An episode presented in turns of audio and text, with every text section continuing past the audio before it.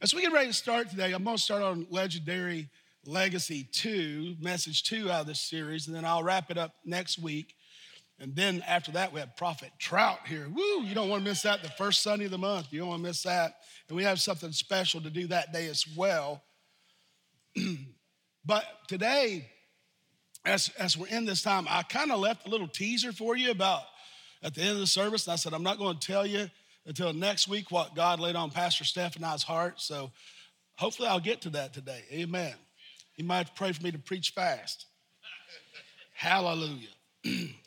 so as we talk about today, Legacy 2, and everyone so eloquently talked about it, is 2024 what? Is a year of invitation. Somebody say invitation. That means that whenever God speaks, he invites. And we can agree with it, but that doesn't mean we accept it. When we accept it is when we agree with it and then we act on it. Somebody say, act on it. A year of invitation and expansion. It's a year of expansion in every area of our lives that we target with the Spirit of God as long as we're faithful to stand together strong as His church family and children of God living a faith life and a faith lifestyle. It's an invitation, expansion, what to experience. You know, God told us that uh, we are a church that's called Come and See. And you heard me talk about that. A, a scripture dear to my heart is Psalm 66 5 says, Come and see. Somebody say, Come and see. what our God has done, what awesome miracles he performs for his people. You know, one of the key things that God said to Steph and I when we come, several. Number one, you will be a church of Gentiles, right? A church of all races, ages, backgrounds. Looks like a, I don't want to say basketball today. I'll say like a UK football stadium right now. I can't even talk about that. But anyway, hallelujah. I, will get in sin if I do, so I'm not going to. Thank God, though, we have some amazing players. They're, they're so gifted. Um, now, how did I get off out of the spirit there? I, oh, I know. So God, God dealt with us God dealt with us and said, You'll be a church of the Gentiles, right? We'll look like a football stadium and all that. He said, When you get a place, rent it. And when you do, so that people, when they step in the door, they will know they're home. How many of you knew you were home when the first time you stepped on the property, right? When you stepped in here? That's a prophetic word. Look around. Does this look like a multi generational and multicultural church to you? Just look around. It's okay. It's not in the wrong. See? It's all right. Amen. The only woke you got in here is me waking you up. That's it. That's all you got. Amen. We, I'm not nervous, people. Devil's under my feet. I know that much.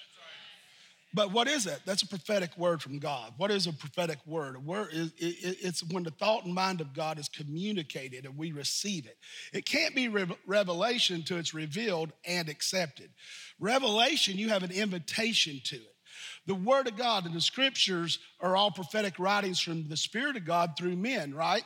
And what happens is we that's an invitation to us. But you and I have to accept the invitation, read the word till it becomes revelation in our heart and operate according to that word. So revelation is a revealing or an uncovering of the mind and thoughts of God or the heart of God. And how, and then what happens is it's revelation is an invitation for us to access the mind and heart of God and then to act on that. And when you do that, it, it begins to do what? Expands you. So, and when you expand, you have an experience because the reason God, man, we prayed and prayed over the name of this church is so critical to Steph and I. And I remember a ministry friend came into town and we were at, still at World Harvest and we just began to open the Bible. I said, here's what I really feel. And I told him, he said, well, that's it. And, and, and, and it's a place called Bethel, right? Bethel is the very first place that the heavens were witnessed to be opened by man when Jacob was lying there. And, and in his dream, there was a, a ladder up to heaven. I mean, that's some kind of ladder, right? And out of that ladder, the angels of God began to go to and fro, up and down. He just saw, in other words, he saw an open heaven, an open portal to where God and the angel, he was released his angels to access to do his will and to come back and worship him. And, and it's, it also represents the first place that the anointing was released on the earth, you know, since God really created everything. and it's a place of the anointing. So Bethel and the experience there is always known as where the presence of God was revealed first to humanity, right? Other than Adam and Eve. And as we see that, God said, You will be a place of my presence. You will begin to release my gifts, the power of Holy Spirit in that area and in that region to bring transformation, to bring people into a lifestyle that is supernatural. Hmm, that's, that's what he said to us.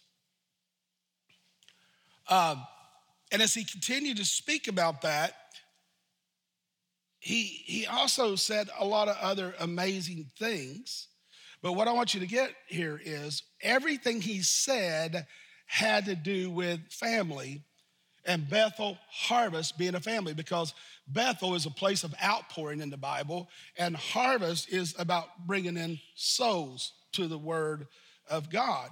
And, and the, the vision God gave me for this year is it's an invitation expansion to experience a what? Supernatural, a Bethel lifestyle, a supernatural lifestyle, a come and see lifestyle that establishes what? A legendary legacy. Now, I love what David said is what I have in my notes. It's a, it, it's a legacy that's, you know, not written on tombstones, but written on hearts. A legacy is something to be fulfilled, but you can't fulfill it in your lifetime. It takes multiple lifetimes to fulfill the legacy that you've established or you began. And then as we begin to understand it, legendary means it's a legacy that will never be forgotten. Jesus gave us what? A legendary legacy, right? He'll never be forgotten. Even those that hate him have to mention his name all the time, and they hate even mentioning his name. What? A leg- legendary legacy for what? For us, for you and I, and for others. For me and my household, and for those that I'm in relationship with and that I connect with and I influence. the scripture for this, Psalm 22, verses 30 and 31, says, A posterity or a seed will serve him. Future generations will be told about the Lord. They will proclaim his righteousness. What is righteousness?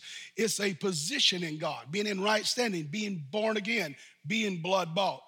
proclaim his righteousness, declaring to a people, look at this, yet unborn. What? That he has done this. He has given us righteousness. And, and the power of what God told me is this year is about uh, setting goals and all that, and beginning to discover more and more the revealed word of God for you, expansion for you, the supernatural lifestyle He has for you. But it's also a spiritual time. See, just as God gave us, you're living now in the revelation that God gave Steph and I to go and to leave where we were for nine years on staff and had really good positions and opportunities to come here, take our life savings, do all that stuff, rent a little warehouse over there behind Gold's Gym in the garage area at Alexandria Drive, the old Dollhouse Shopping Center, to sign a 31 or $3,200 a month contract for a minimum of a year. you know, while someone else is living in our beautiful home in Ohio and we're renting down here and not, yeah. You got to watch renting to preachers. You know what I mean? Uh, guy paid about a third of what he was supposed to.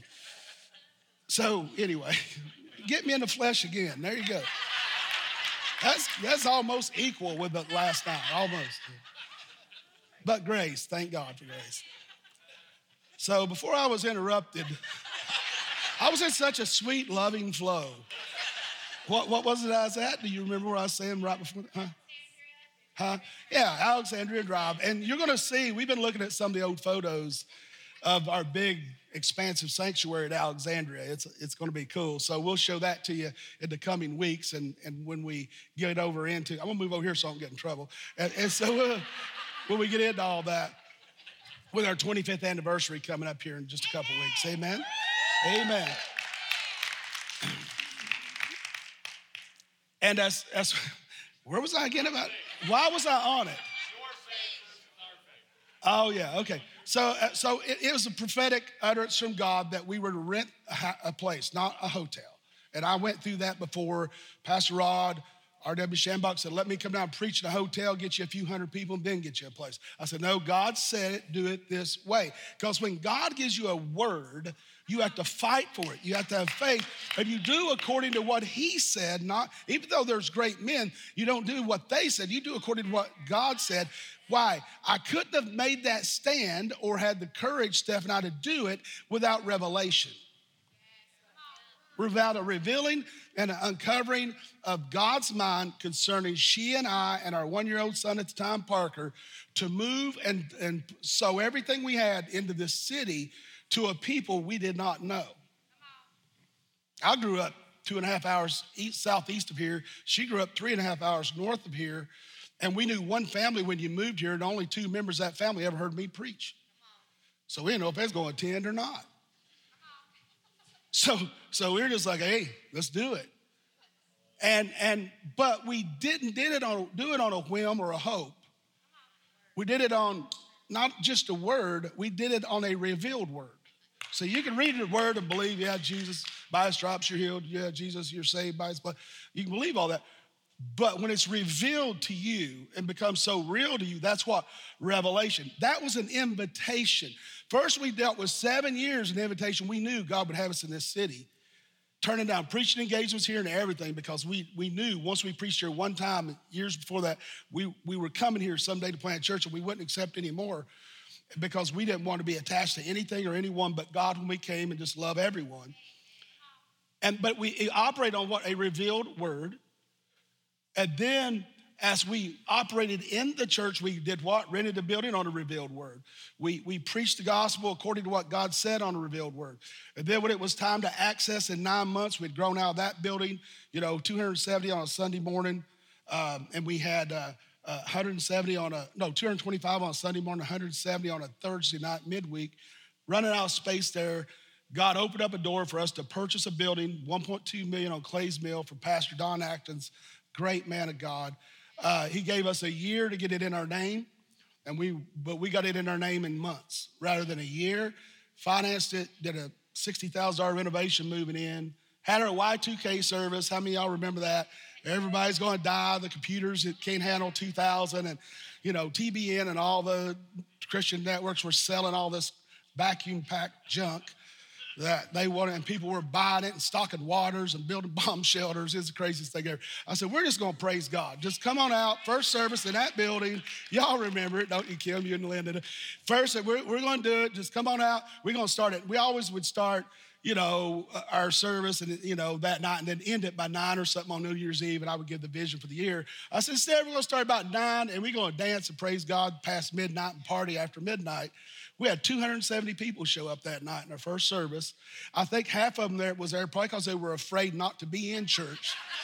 right? They probably had their vacuum packs in the basement, but they weren't going to tell me because they knew they didn't want to tell me that. But man, what a time of God. But that all came from a word, a revealed word from God, an invitation. A revealed word is just an invitation. It's not revelation to it, attaches to your heart and you act on it no matter what. Say, no matter what. And as we did that, you know the story where we grew in that church about three and a half years into it, and we were in the middle of that renovation, right? And uh, uh, we had, they called it the plywood church because it was like two different kinds of brick and three kinds of brick, two or three, and and it had been plywood. The new sanctuary they had built years before had been before Pastor Don got there had been plywood. And then when he got there, he bricked it. And they'd done a beautiful job with it. But when we came in, we were growing so fast. What we did, we renovated the inside, the outside, new stone, everything, updated the parking lot. And we were out of parking. And so we dug out all the remaining grass on the between us, the sidewalk, and put another parking lot in. We built a two-story addition on that little church, made it like 18,000 square feet. And we were doing it all by cash. And as we were, we were in a Wednesday night, Saturday night, two Sunday morning services at the time. We were busing people from Clays Mill Shopping Center, our choir, and everybody else to so we'd have parking for people. We were in the multiple services that still needed that.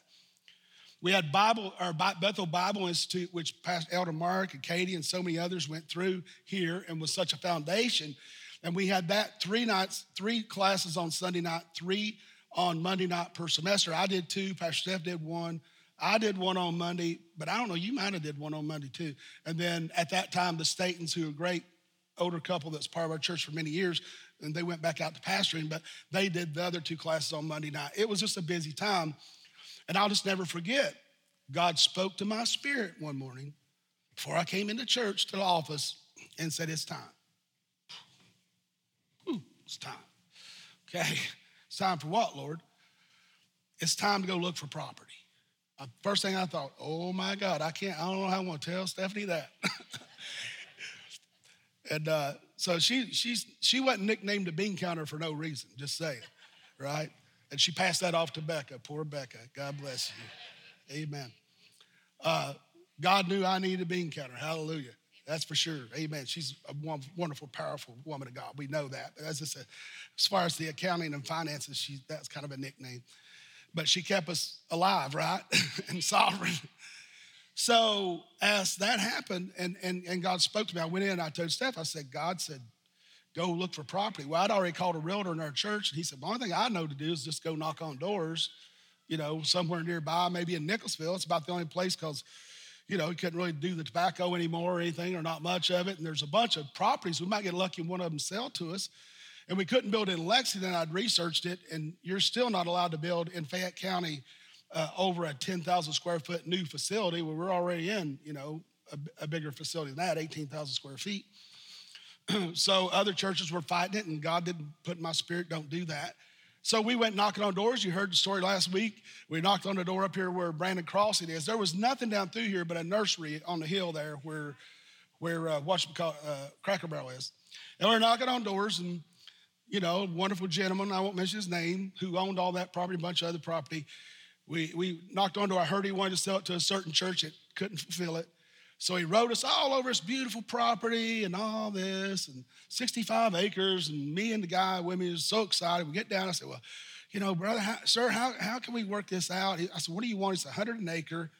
And I said, Well, how, how can we work this out? He said, It's real easy, preacher. Just a $6.5 million uh, cashier's check will, be fine. I said, Well, thank you for your time. It's nice talking to you. and then we drove on down to the next house, which was the one over here where all the Oh, the, the apartments are. And there's a rich history to all that house, but a young man had just inherited it from his grandfather had passed. He had inherited that and other land. And he had the land across the road for sale. And whenever we knocked on door, he said, I'll ride you around. But when he brought us on this side, I knew this was it. And we looked the other side. He, I said, Well, what about this land? He said, Oh, no, that, this not for sale. That over there is. I said, Okay. I said, He said, Well, can we drive it? I said, Yeah, we'll drive. I got over there, man. Railroad tracks, creeks. Oh, my God. It'd been a million, two million dollars more getting the land ready than what it was here. And I talked to him and, and I said, Look, I said, what we want to do, gave him the vision. He said, Well, come back in a couple days and talk to me. So Steph's dad came in. I had another person, Steph, and my dad, myself, and we met him over here at this house. And he just had a piece of paper and a pencil, and he started writing. The guy wasn't even 40 yet. And uh, and I found out he had a lifestyle I don't really talk about, but a very non-Christian lifestyle. But he and his friend would lay in bed and watch our program. We were on um, LEX for years. Our Sunday morning services were on, uh, you know, pre-recorded a service or two out, and uh, they would lay and watch. And I guess the conviction of God came while they were watching our show every Saturday, Sunday morning at seven, right before the news came on at seven thirty. So God was setting it up. We didn't know. He said, "So what? How you want to do this?" I said, "Well, because he had that. I think it's more like fifty-five or fifty-six acres, but it was nineteen here." 13 behind us and 25 or 21 on out the other way toward the road. He said, How you want to do this? I said, Well, I'd like buy all three. He said, Okay. He said, How much you want? He wanted 152,000. I said, We'll give you 100,000 acres. He's like, Okay. So he's like writing this on the paper. He said, So how you want to do this? I said, Well, I was just thinking, I just number cut in my head. I can't remember, I think it's 360. I said 360 or 380. I said, It's on that paper back there. I said, I, I said We'll give you $360,000 in a year He's writing that down. And I cash. And he said, okay, toward that, because we're going to buy the first 19 and then we'll give you 1.9, but you're going to carry, we want you to carry that for us. We'll give you 360 down and you, we'll pay you so much a month and every couple months you can raise it. At the end of three years, we have to cash the 1.9 out and start on the, the next phase. And then we'll cash that out in three years and do the final. He's, he's writing all that down. And he said, Well, I guess I could do the hundred. Da, da, da. He said, So how you want to pay for it? I said, Well, we'll give you $360,000 down a year. Okay. And then that gives us time to get all of our stuff together and we can start. Okay. And so much, it's like 10,000 a month, and it went to 12 and on, on. And so he said, Okay. So as we're doing that, uh, on the on the 360, so then he said, Well, what about the deposit? Well, just before I left to look at land, we had about 28,000 in the bank. Says, I know you, honey. If you find some land, and now it's going back to second me. You're going back to that second me. Honey, we only got like $28,000 in the bank. We got to finish this project cash. It's real close. Plus, we got to keep stuff going. I said, okay, honey, I get there. He said, well, how much you want to put down? You know, you're talking over $5 million worth of land you're holding up at the time. I said, well, how about $10,000? He's laughed at me. And I said, Well, you probably wouldn't go for 15. I said, I'll tell you what, honest, right now, all I can do is $25,000. Will you accept that? He said, Why am I accepting that? 25,000? That's not even a half a percent of what, you know, this whole product. But I get, okay, he just wrote it. So, so I'm going home, I'm excited. I'm telling, going back to all I tell Dad. She said, Okay, what was the deposit? I said, So basically, we have $3,000 left in the bank. But other than that, it's all good. $25,000. I'll walk back over here when I finish this. So, nah, nah, she's amazing. I mean, she's she's got crazy faith too. She's just sweeter about it than I am. What happened there? Well, long story short, we got the money, got the land, da da da. And what was it? Revealed word of God. Revelation. You can't do that without God's favor going in front of you and you obeying what He reveals to you. That's your truth in history then as we're preparing, many remember it right before, you know, as I announced it to the congregation, this is what God said to me. and I, I'd never said it or heard it. It just come out of my spirit. And I was like, okay, I started it and I just said it uh, Sunday morning. I said, up to this point, the first three years or three and a half years, you know, God said, told me that this point of this first phase of ministry is based on mine and Steph's faith. But what we're getting ready to go into from that spot, touch the world, it's going to require everyone's faith. Am I boring you? I'm, I'm, I'm, I'm setting you, I'm trying to pick up where I left off last week. and in that, it said, from this spot you'll touch the world. Okay, so now we go through that phase, and we're over here filming and all that. Said, from this spot, touch the world. And then I began to pray, and God said, You know the real mission behind your next phase in my heart. And I'm like, You know, God's given me better language for it over the years of what He had said in my heart about this. And I said, Well, you know, you told us come here, be a church of Gentiles, a place people call home, and release your anointing and spirit, Holy Ghost in the region. Yep, that's phase one. You'll always do that, but that's beginning of phase one. He said, But the next phase is I want you to establish a generation of faith. That's your legacy, a generation of faith that is debt free and living a debt free lifestyle to do great exploits for me to a people that are not yet born. And so that's been the premise of what we've been believing for, that it would be generational. And God revealed to me and broke my heart that we're the first generation. Get over yourself. You're not going to buy Rupp Arena like you think you are. I mean, I was going to, I figured we're going to grow so much, we'll just buy Rupp Arena. We'll have service there. And, and, and God said, it's not going to be like you think it's going to be, but it's going to be better than you ever imagined. In other words, first generation digs it out, right? Plugs it out, sets it up. Second generation gets to step in on that, and then the third. Remember, I shared with you last week that God generally moves in threes concerning generations, right? Father Abraham, Isaac, Jacob, and you can just go through the Bible. And so, so what happens is Father, Son, Holy Ghost, you know, all that. So what? Flesh, blood, and bone, spirit, soul, and body. Anyway. So, so as God generally moves in threes like that, we begin to realize that what he's telling me is multi generational. Somebody say multi generational. And so I had let that thing set for all these years, all these years. And about six months before two streams, God began to just deal with me. I would, I, months before I said anything to Steph, I was like, I want to know this is God. He kept dealing with me. It's time, it's time. I'm like, time for what? It's time to reveal for the people to be debt free. It's time to reveal to people, the church to be debt free, the people be debt free. It's, it's the time. It's coming, it's coming. I, I said, oh, Lord, I get cold chills thinking about it. And I'm wrestling with it all the way up. And Dr. Barker calls, you know, a couple months before the event, we're talking. And I said, man, God told, I said, what God tell you about uh, two streams? And I already had what we were believing for. He said, expansion, expansion, open the door for more. God says, broaden the stakes. Bethel is going to expand beyond this borders, going to expand beyond what you could ever imagine. Every area, especially finances and generations and all this. And I'm like, oh my God. So then I just told him the whole story. And he said, Well, I said, I don't know if it's something I should mention to streams. I'm going to pray about it. He said, You and I'll pray about it. And we both felt, no, it wasn't the time. Wasn't the time. Just let God be God.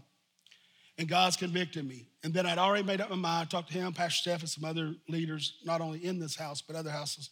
You know, that's our mentors. And I talked to them and felt like it's time. You say, Oh, God, preacher, what time is it time for?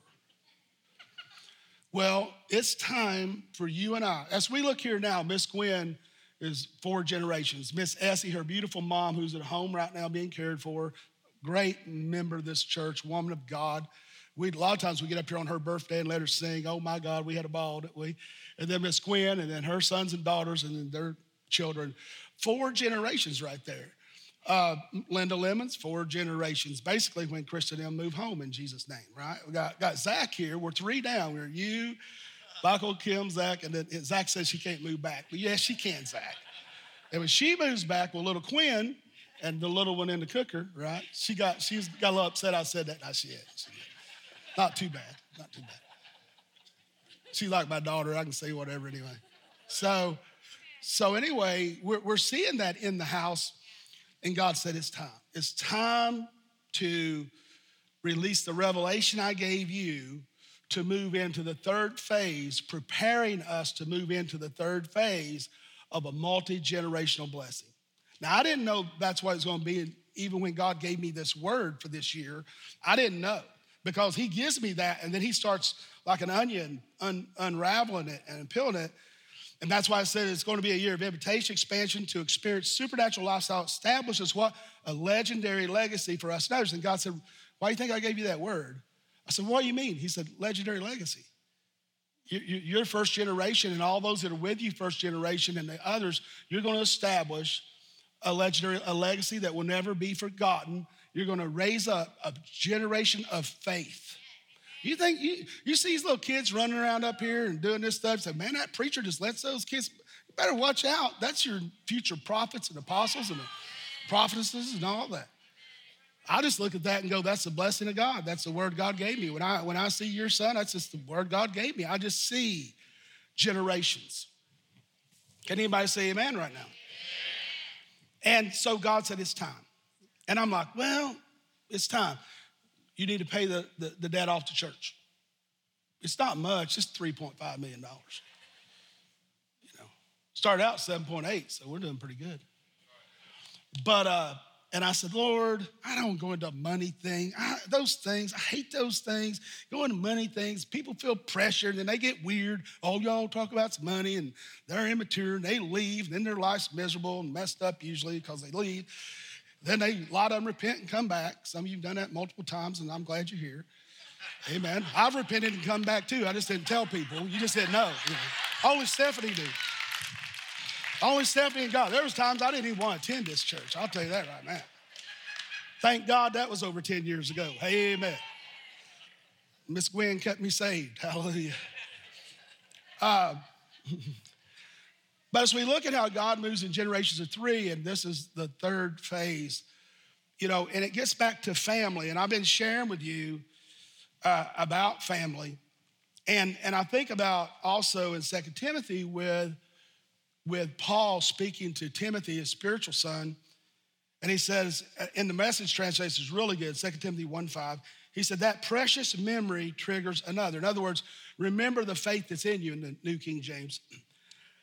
Your honest faith and what a rich faith it is, handed down, somebody say, handed down from your grandmother Lois to your mother Eunice, and now to you. That's three generations.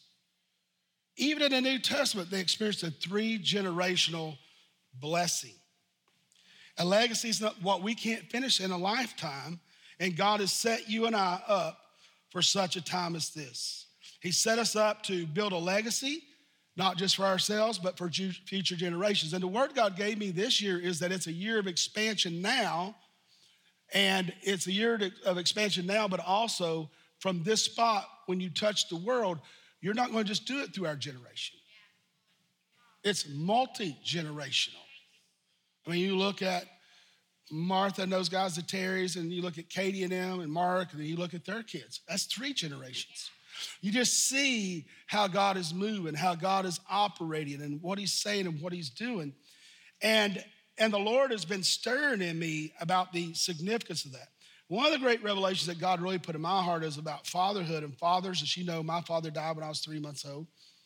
And yeah, okay, I'll go there, Lord. You remember the story I told you about how my father was, I, I think he was turned off from church, you know, because he didn't never went and he was 51 when he died. And his family was very religious in a certain old time denomination, and it turned him off. His wife, he had four, five kids with his first wife. She passed away when she was 31. He was older than my mother. She used to kind of help take care of the kids. Then she married him. They got married. She had, they had four more. I was the fourth, and, and when I was being born in Williamson, West Virginia, just across the border from where we lived in Kentucky at the time, and my father was with my older brother-in-law, like an uncle, in Huntington, Cabell Huntington, and he had something going on with his lungs, and they'd cut him open to, to check. Well, when Don called mom and said, "Okay, how?" They said I was born, so he's checking on mom. She said, "Yeah, yeah, he's born. Thank God he's born. Uh, how's Marion?" And he said, Well, not good, Ruby. They've given him three months to live. He has lung cancer. And as devastating as that was, then when we come home, they brought us, me home. Um, my dad was being witnessed to for my older sister, May, Don's wife, and like a second mom to me. And she uh, was spirit filled, Pentecostal, right there on the river, Tug River, little Pentecostal church. She got spirit filled. And she kept witnessing to dad. And finally, after a couple weeks, he says, You know, First, he didn't want to get saved like most people. He felt guilty. If I didn't serve God for 51 years, why am I going? That's a hypocrite. I don't want to be like a hypocrite like people I know. And had to get him through that. And once in a couple weeks, he got this, okay, I'm ready. So he gave his life to the Lord, was born again.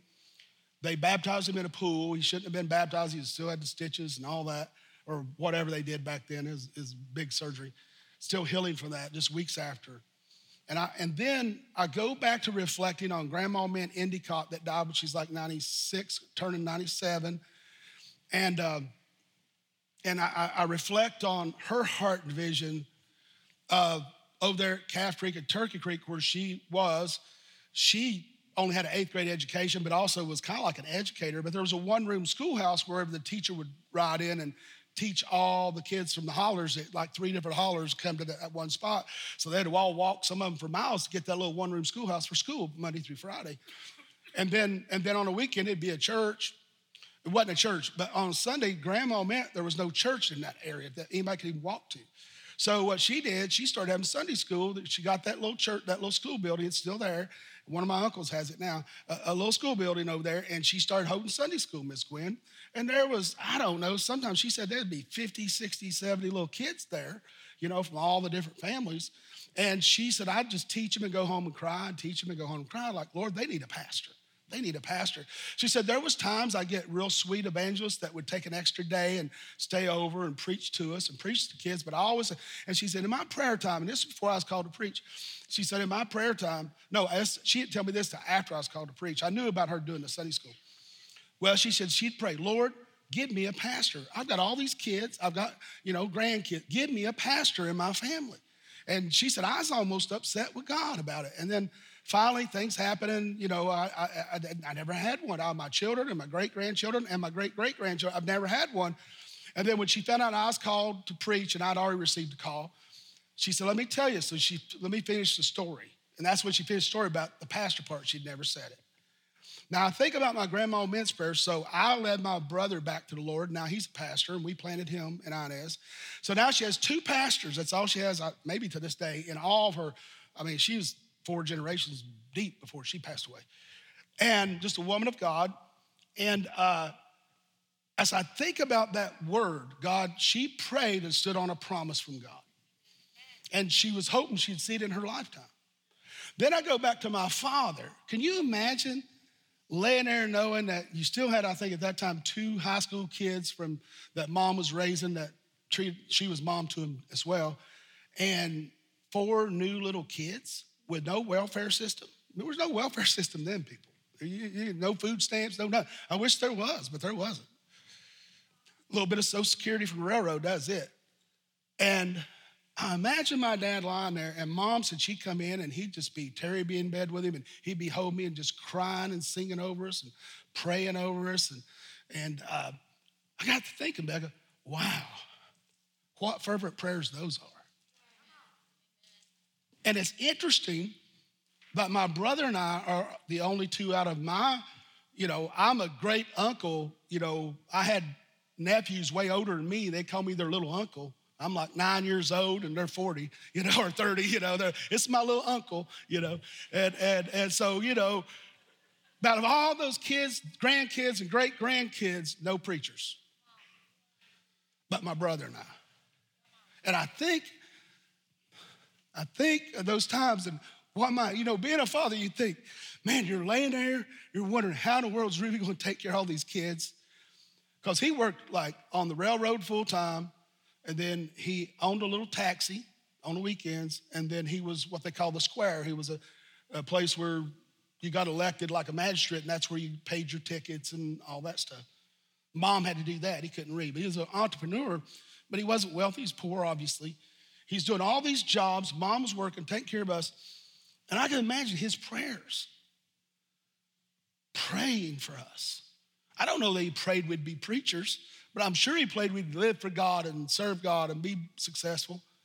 And I think of that mark moment with my dad, and I think of the mark moment with my grandmother Mint. And then I think of the times I went through turbulence when my stepfather was killed in a coal mining explosion. We had had my baby sister Marcia at the time, she was four. He was ready to retire. He'd become a federal mine inspector. He was killed in the Scotia mine disaster. Some of you might remember that. No, one of the first big disasters in the mines for eight months where they could get him out when I was in eighth grade. Uh, and I just think about how strong my mom has always been and a woman of faith and power. And I think about all that transition. And then as I was playing sports, I broke my leg on a motorcycle and I just got to where I was partying because I couldn't play sports. I was frustrated. We'd moved back home uh, from another place. And, you know, just become crazy. Then finally, I got healthy enough to at least play baseball my last two years of high school. I used to play basketball and baseball. But uh, out of all that, and you've heard me tell the stories, part out two colleges, total three cars. I mean, that's real stuff. I could have been dead 45,000 times, at least 40 or 50. I wake up in the middle of the road looking at a rock cliff and I'd, you know, crazy stuff. God just protected me, and thank God I didn't hurt anyone else. Just the angels of the Lord. But see, there was a word on my life. I preached a message when I was 27 years old to, youth, to our youth group, and I, I preached this message. No, I was at that time I was about 29 as, at World Heart, and I preached youth group. 17 friends that died since I was 17, and I went through the story of each one of them, how they died tragically, and you know wrecks and overdoses and disasters. And I think, and the reason I preach that because I started reflecting on my life, going, why? Sometimes you almost feel guilty. Why am I alive and Buster's not alive and Jeff's not alive and Donnie's not alive and why, why am I alive? Why, why? And then you begin growing God and you realize it's because of revelation someone got and they stood on it.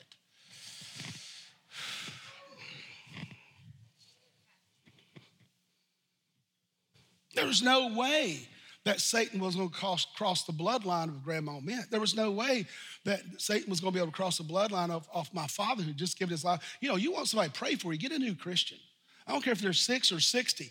They're like, if God can save me, he can do anything. You need healed? Sure. You need that? Yeah. Amen. It's true, isn't it? Get your children to pray for you. Because there's no, no filter at that point. And it's that happened, man. I'm like, it's starting to hit me. It's starting to mature me. It's starting to grow me and it's prepared Steph and I for this time.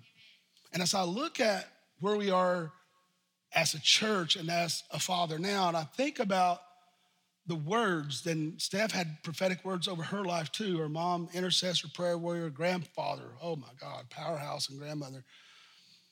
And I think about the words and the prayers they prayed over us as well.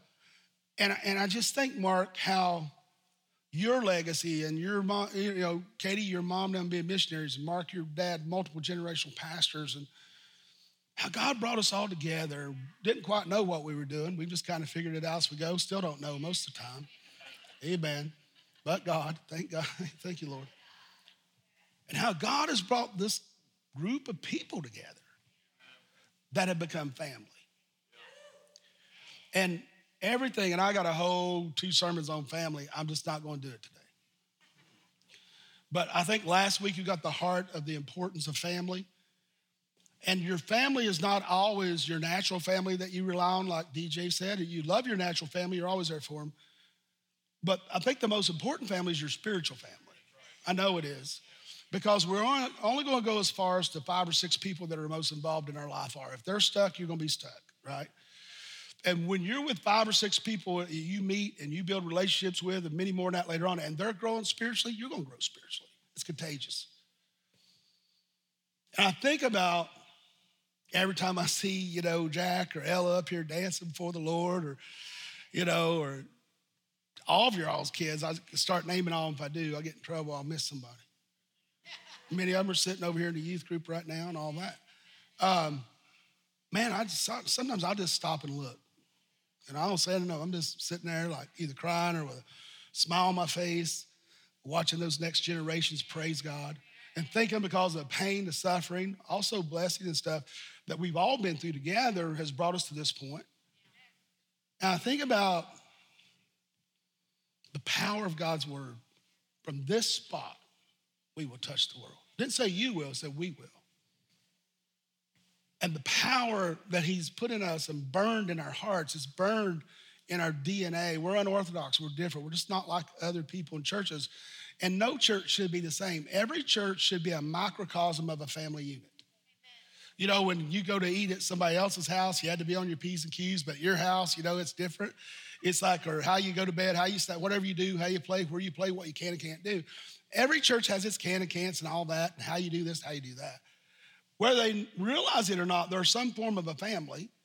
All churches are dysfunctional, just like all families are dysfunctional. Hopefully, we're dysfunctional in the areas that don't mean as much, you know. Amen. And so, out of that, I see this as family, and a lot of you, most of you do too.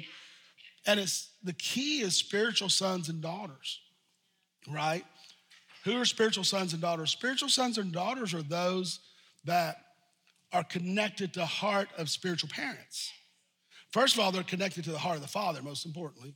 You become spiritual sons and daughters. But then when we're in the microcosm of a family, a spiritual family, it's when we're attached to a spiritual mother and father and, and, and, and we're connected spiritually. Now, what's that mean? Just like you and I are called to fulfill the legendary legacy of God and his son, Jesus Christ. We're called to be a spiritual family. You know, First Peter talks about it to be stones and all that. You just go through all these scriptures. But we're called to be his household of faith, the Bible says in First Peter 2. I think it's 2 9. And a kingdom of priests. We're called to be that. We're called to establish God's will in the earth. That's why it's a, the great co-mission. Commission, co means partnering. God, God is, think about family. Think about this. And I got scripture, but I'm not going to share it. We don't have time. God could have, with just one word, created 100 billion people. But he didn't. He took his word and he created one man. And out of one man, he took a rib and created one woman. And he started the world with one birthing, one child at a time. God doesn't do it for us, He gives us the pattern. And we as a church, that's what the body of Christ is supposed to be. We're supposed to be operating a pattern as a household of faith for God. And it should reflect our, our, how we handle our families, even single people, how you set your families up, right? And we're a microcosm. God, he just hit me, Mark. God could have done that. He could have said, ah, five billion people, and we'll let them live a thousand years and see how they do, and then decide if I want to keep them or not. Amen? But he didn't, one at a time one at a time. Sometimes two, sometimes five, but you know what I'm saying.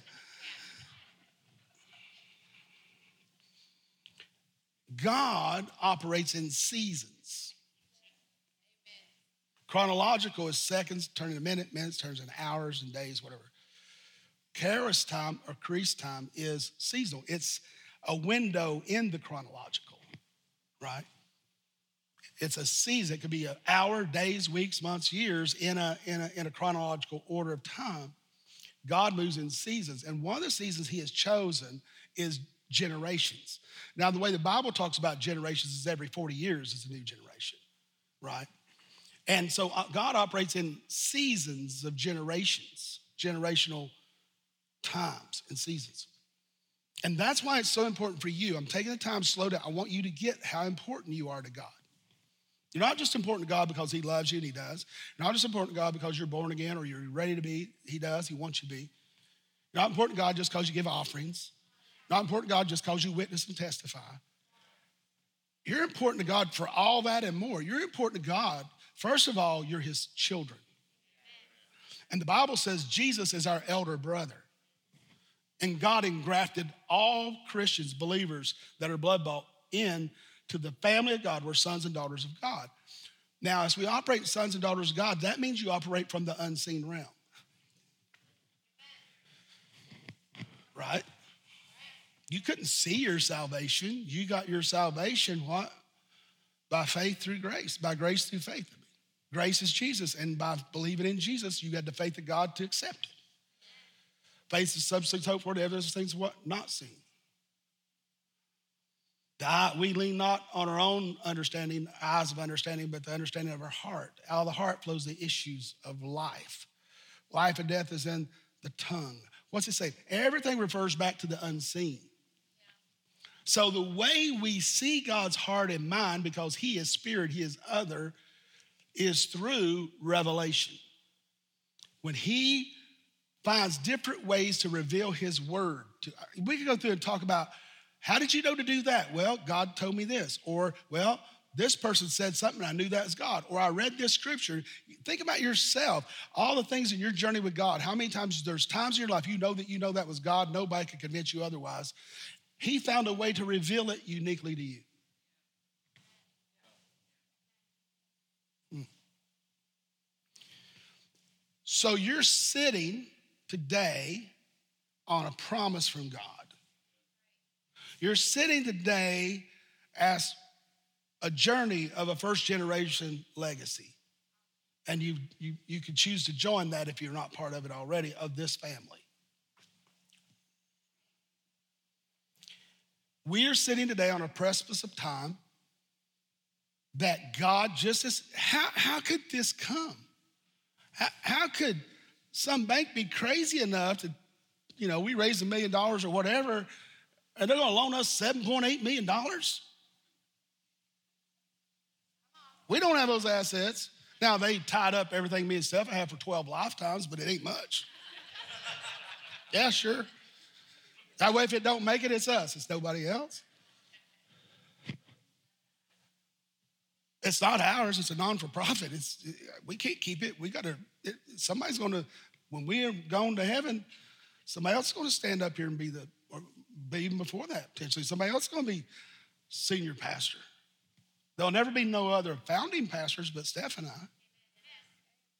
Right? But but we'll have generations. And God said, invite them in to the journey. Some of you came the first week, some of you came the first few months, some of you came the first year or two, some came the within 5, 10, 15. Some are brand new to here. But remember, just like you're holding a little baby there, Zach, he's just as much family as the other two boys, right? Because he's in your arms right now. And I'm telling you, if it's your first day, you can choose to be part. It's a family of choice. You can choose to be part of this spiritual family. It's up to you. And so, as God began to deal with me about this, I took it to our pastoral care team. We got about 70 in there, and I that's who visits and funerals and all that. We do some stuff, but they're doing a lot of that, praying for you, doing stuff. And laid my heart out, and they said, Let's do it. I was like, Now, you said let's do it. It better be let's do it, right? Not go get him, Pastor. You and Pastor Steph are so anointed.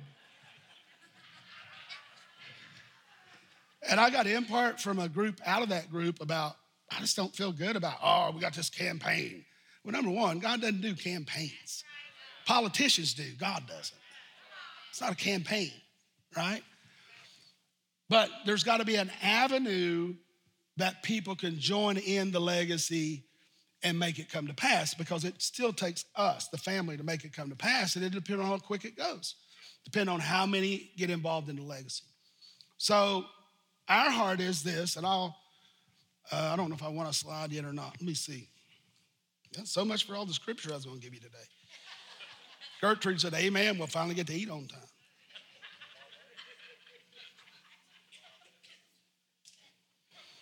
So, what we're going to do is we're going to go after the 3.5 million. We don't put a time limit on it. It's up to God. You know, we're not really receiving income off the front yet. We, they say we there's the middle is supposed to be leased. We might start receiving a little bit. It's going to be four or five years from now, and then it'll really start coming in for the church. So it's out there. So we're still doing what we've always done, believing, operating in faith. Um, and God said it's time. And so it's time to, to, to make a legendary legacy together. It's time that I can't think of any greater seed to sow, not just in what you're believing for now, a missionary or whatever, but when you're sowing for future generations, for a generation not yet born. Man, that's powerful. That's powerful. Um, so it's really about legacy giving. And I said, I want it to be in a flow, and God started giving this to us, revealing it, and mainly to me too, is like, I, I just see us doing like a, a special Sunday every month. And it's just that Sunday, the giving, you know, we're focused on it. So basically, what we're doing, we're going to start the first Sunday. Actually, I guess Prophet Trout to be here, no, March 3rd. So the first Sunday of every month, we're going to we're going to have an opportunity for all of you to sow and to give toward this above your tithe and offering and it's called Legendary Seed Sundays. Amen. And we're not going to we're not going to get up here and beat you. It's going to be a normal offering. You know, we'll probably talk about it, but it, and and the heart is this: we're believing God from March 4th, even this Sunday, but also March 4th to um, March 3rd is the first Sunday everyone will be involved. And we're believing that uh, we're going to make such a great impact on this that, you know, we're going to be moving from tombstones to hearts, right? And we're going to be operating according to that. There was something I was going to tell you. Oh, legendary seed. So, legendary seed, once the property and the building's paid off, we're going to keep legendary seed Sundays. Now, we're still going to do food ministry. We're still going to take other offerings, right? But this, when you sow this offering on Legendary Sunday above your tithe and offering, you know you're not just sowing for now, you're sowing for generations. You're sowing for generations. And so, what we're asking is you pray about it. We'll talk more in the coming weeks about how you can do it. Uh, I think Pushpay is already ready to go. So, they've got a little thing up here, special uh, special seed, regular tithe and offering for Sunday. Legendary seeds are, are bank. Oh, yeah, this is important.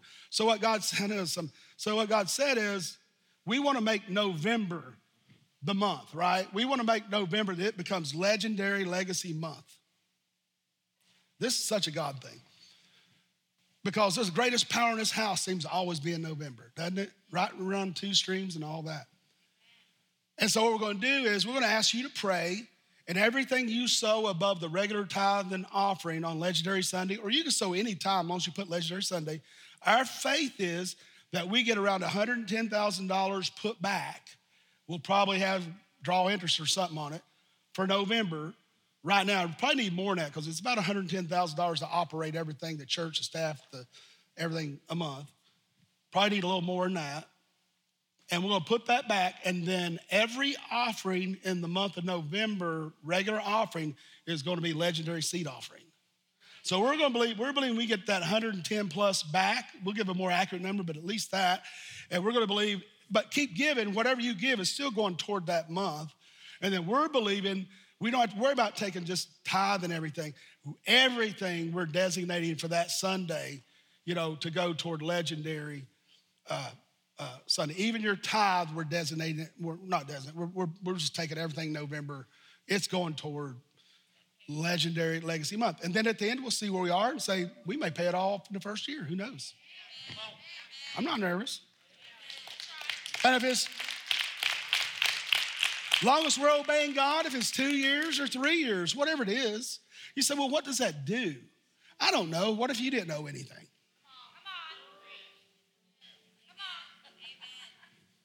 What if you didn't have any debts? And your full paycheck, all you gotta do is give your tithe and an offering, and you don't have any, you don't owe no man nothing. Well, that's the generation we're raising up. So I, am gonna share this, baby. Maybe I shouldn't, but I am. So Pastor Steph and I have a beautiful home and all that good stuff. And as we're talking about this, we're going, we need to be positioned better to be involved in this the way we want to be involved. And it got me thinking and her thinking about our boys and future grandkids. And we're doing good. And we're blessed for our kids and blessed where we're at. But we do owe some debt. And I'm like, over the years, it built up, we get rid of it, then we do something else, it get built up, like many of you. And and and the Lord said, Well, what do you want to do? And and me and Steph have been talking about, well, maybe we sell some of these commercial properties we built, Airbnbs around the city and other things. Maybe we just sell them and it's not real smart because those are income producing and helps the kingdom. And so I'm just like, I kind of felt my spirit, we need to sell Mama's Nest. You know what Mama's Nest is? That's your house. Mama's Nest, and they mean a lot more to mamas than they do us guys. I mean, I love it and all, you know. But we lived there 11 years. We got double equity of what we paid in it. And we just said, and I come home, I said, You still thinking about selling this, that? No. What are you thinking, baby? We need to sell our house. And I mean, for her to say that, I mean, she picked that house out because of the backyard. That's why we then we renovated everything else. And so we're selling our house to position ourselves. And I'm not asking anybody to do this. Believe me, this I'm just giving you as your leaders. And it's not just for an offering, it's to live a supernatural debt-free lifestyle. I want us living a debt free lifestyle so we can lead you into a debt free lifestyle. Amen?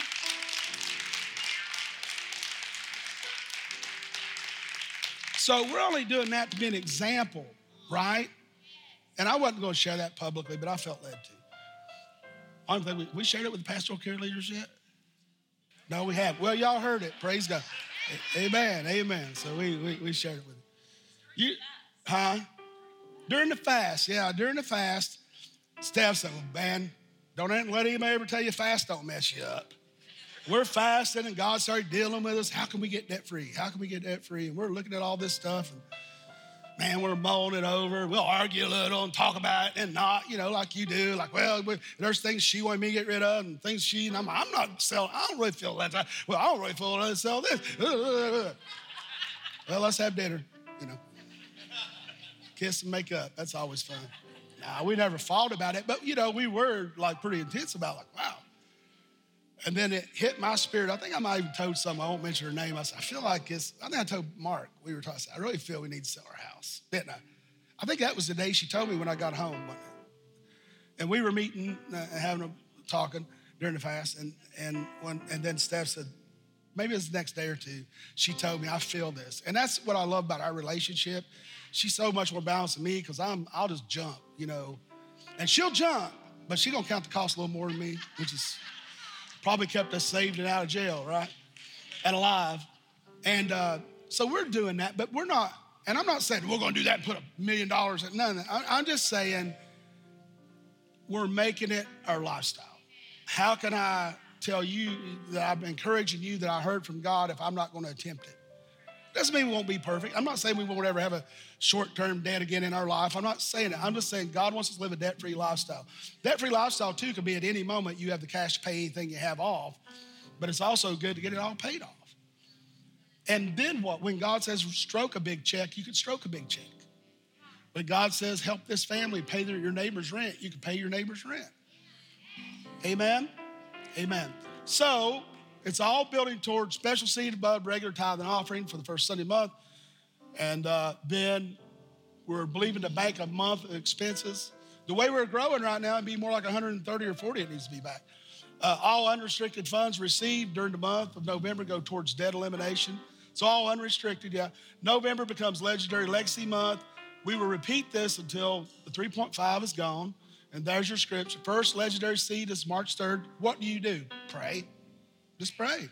If, if you don't feel led to get involved, don't. Nobody's gonna twist your arm. Nobody's gonna say, give us your, you know, your blood and we wanna see what you got. Give us your bank. No, it's look, God's got it. Huh? It's family. And it's just a family talk. Amen. No big campaign, just a family talk. Amen. Um, and it and it's interesting how God just kind of arrested me up here. Because I thought, how am I gonna get back to last Sunday, man? And we were right at the end, and and then God just said, start talking about it again. And it just always stirs my faith. When I talk about those exploits, I left out so many things that God's done with this church and our lives over the years, and what a blessing it's been. But growth can be painful too, right? And I'm just believing, hey, you'll just honor God. And then I think what we're going to do is put down a minimum of we're believing for. Like we're believing. No, I know if nothing else came in, I mean, we know we can stretch our faith to this point. But then I'm going to put another number for us, like, but here's where we want to be. Right? And then I'm just going to, I'm going to leave room for God to expand. And if it doesn't happen, we'll do what we committed to. But I'm believing for more. Press down, shaking, and running over. Anybody else believing for more? Hallelujah. Anything else? Steph, Mark, feel good about it? Amen. How you all feel about it?